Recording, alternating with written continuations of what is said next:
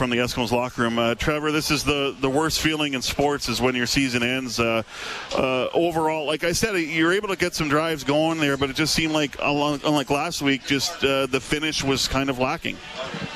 Yeah, it's uh, it's it's unfortunate. You know, credit to Hamilton. They they were the better team today, and they did a great job. Uh, but you know, we had a few opportunities, and um, we just didn't get it done, and uh, it's it's crushing. Did they do anything that you didn't expect today? I mean, they gave us a couple different looks and did some tendency breaking things, but it wasn't. Uh, it was just. It was just on us and on me as a quarterback. I'm going to be better, and uh, I'm frustrated. It's uh, it's really difficult because I love this team.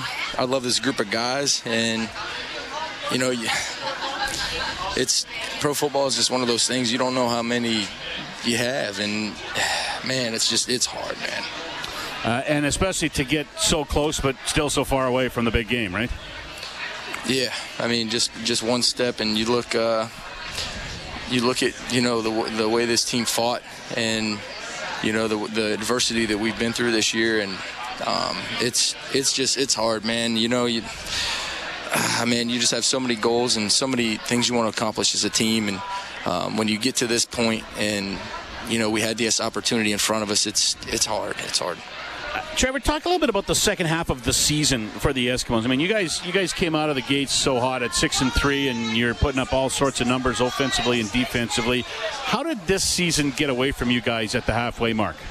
You know, that's just something we we'll have to debrief on as a, as a team, and uh, and, and, talk about because it, uh, you know, we've we've started out fast, and I'm not sure exactly. You know, it was uh, just kind of unraveled a, a, little bit on us, and you know, I thought we pulled it together and played some good football late in the season, and you know, unfortunately, it just wasn't uh, wasn't enough, and you know, we just um, didn't get it done today, and that's really where you know the focus is right now is just uh, on how much I love this team and just the the, the the fact of how you feel today, you know, based on how things went.